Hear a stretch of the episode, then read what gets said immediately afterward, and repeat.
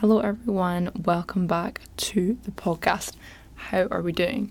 It feels like literally yesterday that I recorded a podcast. I'm recording it so early in the week this week. It is Tuesday. I probably have one of the most hectic days I've had in a long time today. I have I've had well I'm have I will have by the end of the day like five meetings and I also had like an appointment to go to I also have a lot of work to do, and I'm also doing something tonight. So today is a hectic, hectic day, but one, of course, I'm grateful for. I like to be able to just go and get everything that I need done for the day.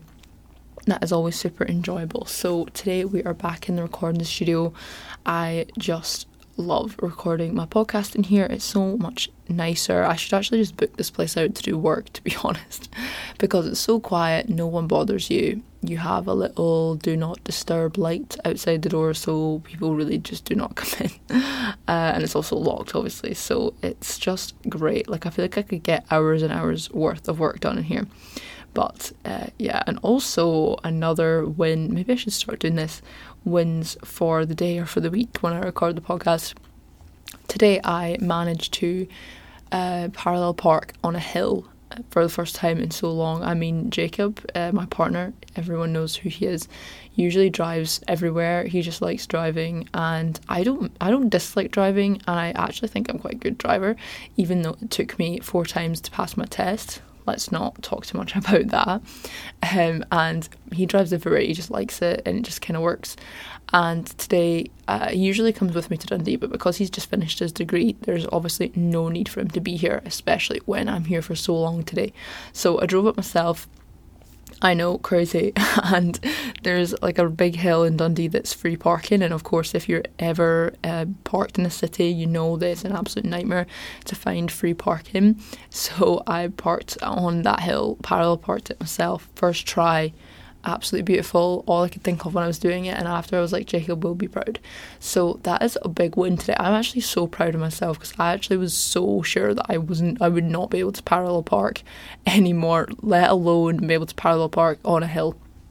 On a steep hill, but that is like actually made my day this morning. I was so happy with myself with that. But reaffirmed in myself that I can actually park in any situation and I don't need Jacob to do it for me. So there we go. Um, but that's a quick side note. But today I want to talk a little bit about getting onto the real thing. Uh, snacking and whether or not snacking is a good idea bad idea what's the situation with snacking between meals. This is an important topic. I think it's one that people, um, there's a lot of different aspects that go on with snacking and why people might snack, why people might not snack. There's also uh, very different for different populations. Uh, so it is a big topic and one that I think is quite important. Of course, also matters what you snack on, but we'll get into that today as well. But I hope you guys have had a absolutely wonderful week, and I hope you're not having such a busy day as me because I've had absolutely no time for anything but get up and go go go. But uh, yeah, actually, this week is pretty insane. I have a really really busy week, um, but yes, if you want to know more about that, follow me over on Instagram because I've got some stuff coming about it this week over on there. But yes, let's get into it. So, snacking, really, of course, we have three meals a day breakfast, lunch, and dinner. We all know that. And then in between those meals, sometimes people snack, sometimes people don't eat at all. What is the best thing to do for your health? There's a couple different factors here that I'm going to talk about. Number one is obviously the more instances that we consume, you would assume that that means more calories consumed, but it really depends on who you are and what you uh, like to do, how you like to eat, how you feel eating. It really depends on a lot of different things. So, number one is how hungry do you get? Because hunger does vary massively in different people. That is something really big. Also, depending on what age you are, and also if you are someone who tends to emotionally eat, or if you're someone who uh, eats more depending on how they feel. That's also a big factor. Sometimes snacking can simply be that, trying to get yourself through the day, uh, because of course we do get enjoyment out of consumption, especially consumption of highly palatable foods. So I think the first question we need to ask ourselves is why are we snacking? Are we snacking because we've not had enough at our meal times, or and we're actually genuinely hungry, or you know is snacking a regular thing? Is it absolutely a massive part of your life? Can you not? Go between meals without snacking, really think about your relationship with snacking and why you do it and what types of foods you have. Because, of course, if you've had, I don't know, it very much varies. So, say if you're had a small breakfast or something and you're bloody starving by the time you get to lunch, you know, by all means, go for it. So, there's a lot of different things, obviously, but if we're thinking about every single day where we're needing to snack between meals, that might not be the best sign. Uh, the main thing for this is really talking about insulin and blood glucose and pr- more kind of around insulin specifically because every time we eat so whether that is a high fat protein meal a high fat meal a high protein meal or high carbohydrate meal, our body releases the hormone insulin in response to those meals. And basically, what insulin does is brings your glucose back down to homeostasis. And homeostasis is the foundation of absolutely everything in the body, absolutely everything in the body needs to be at a balance, and that is what homeostasis is. So the body's constantly working all the time to maintain this balance of homeostasis, to keep everything in the right levels at all times. I mean, most things in the body have a kind of range of where they should be sitting at all times, and when it goes too high or goes too low, that's where problems start to arise. You know, anything with blood sugar, with temperature, with so many different things. So, when it comes to blood sugar, our body's constantly trying to keep blood glucose at a um, this different range. So there's a high and a lower level for blood glucose. Of course, people with type 1 or type 2 diabetes have specific issues with this, but talking about uh, healthy people without any type 2 or type 1 diabetes or gestational diabetes, anything like that, talking about people without that, um, we have a level on which the insulin should keep glucose and also glucagon, the other hormone that brings insulin, the insulin, blood glucose back up.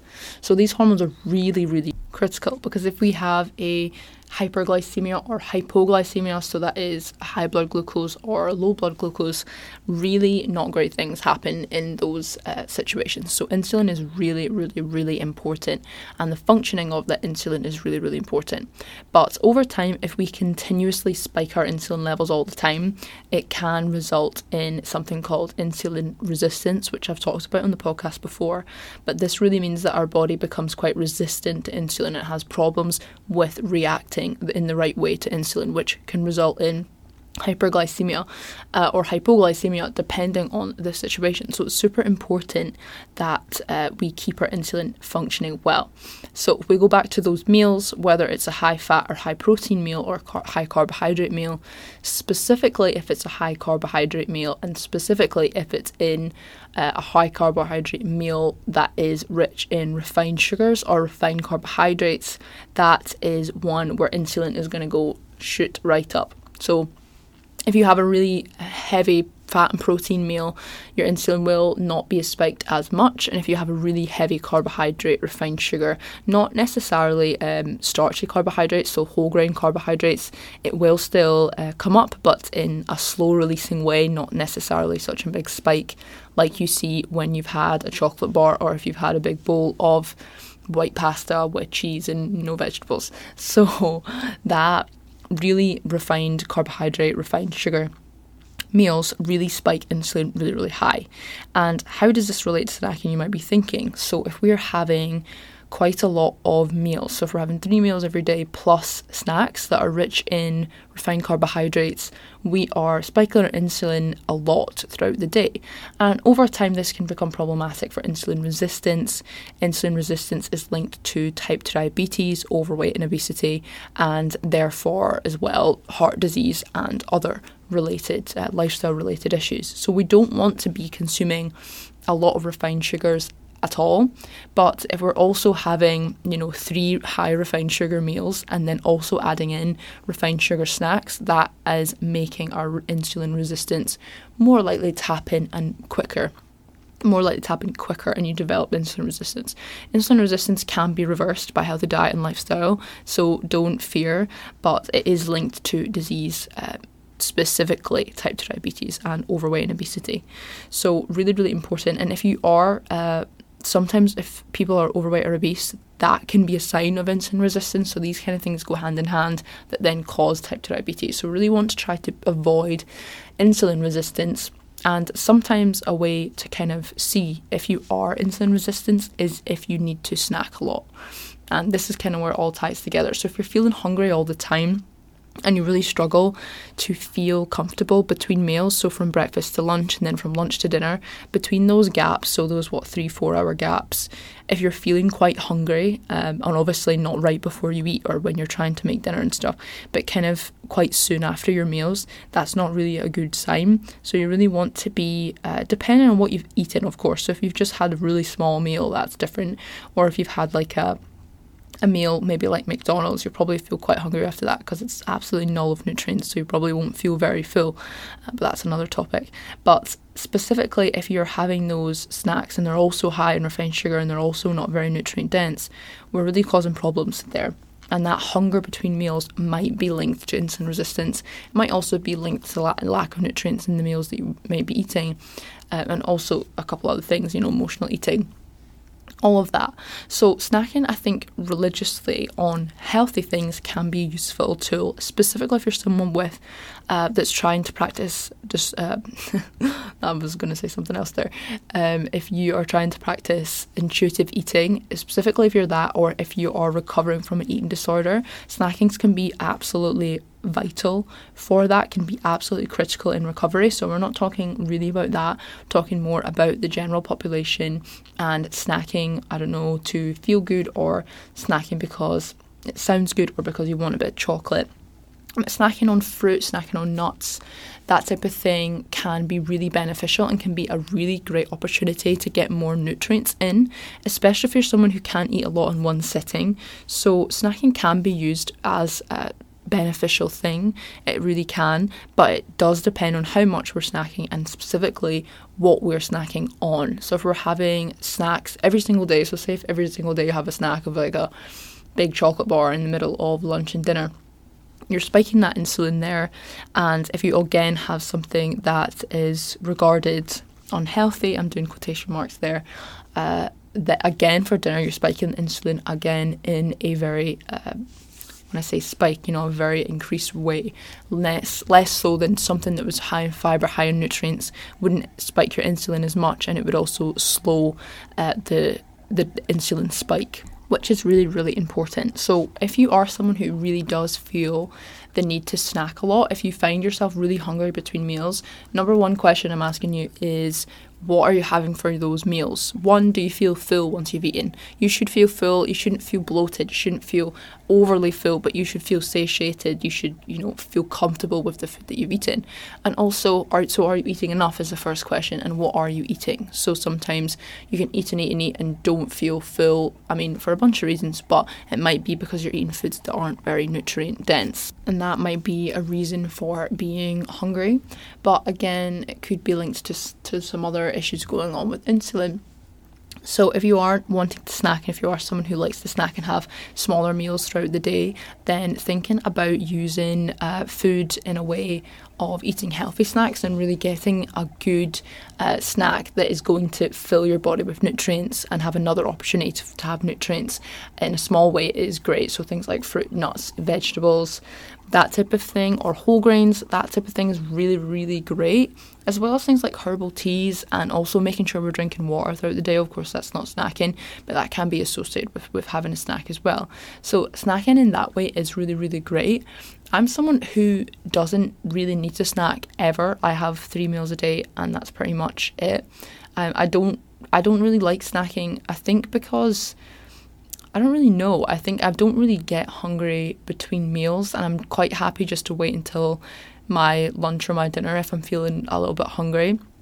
But say if I'm really, really busy and I need to go and do something or I need to exercise and I might be eating a little bit later, then yeah, I'll probably have a banana or something like that, or some a handful of nuts or some an orange or you know that type of thing. But I wouldn't necessarily ever have anything substantial for a snack. And I think that's quite important because, of course, if you're having quite a substantial meal as a snack, then that can also, um, you know, one, it can make you not hungry and it can kind of mess with your meal times, or it can really add to the bulk of calories you're having. Which, again, you guys know I don't like to preach about calories, but of course, that does add to uh, weight gain and all that, especially if it's a, a chocolate bar big packet of crisps and you know that type of thing.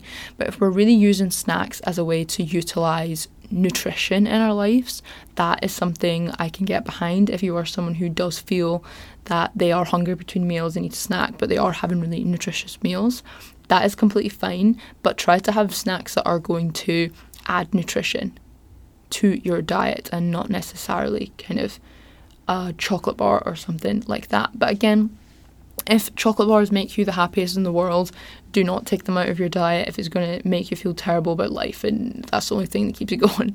you know, it's about uh, balance. So, say if you really liked your chocolate in the afternoon, have, you know, half a bar of chocolate, square chocolate, and strawberries or something like that. So, adding nutrients to foods that are necessarily, that are not necessarily nutrient dense can be a really great way to have a healthier snack.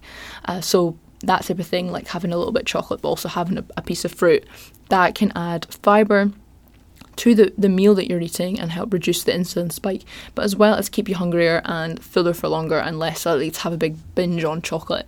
So there's a couple things that you obviously can do to help with snacking in a healthier way without completely getting away uh, your favourite foods. But one of those things, of course, is doing things like that. But we can really, really use snacks as a beneficial thing, or we can use it as a completely unbeneficial thing. But again, I also think that snacking, like a lot, a lot, does have its side as, as side effects as well.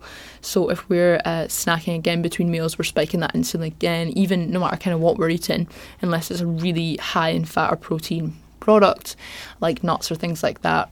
And then as well, so trying to kind of min- minimize that insulin spike as much as we can throughout the day is really, really great.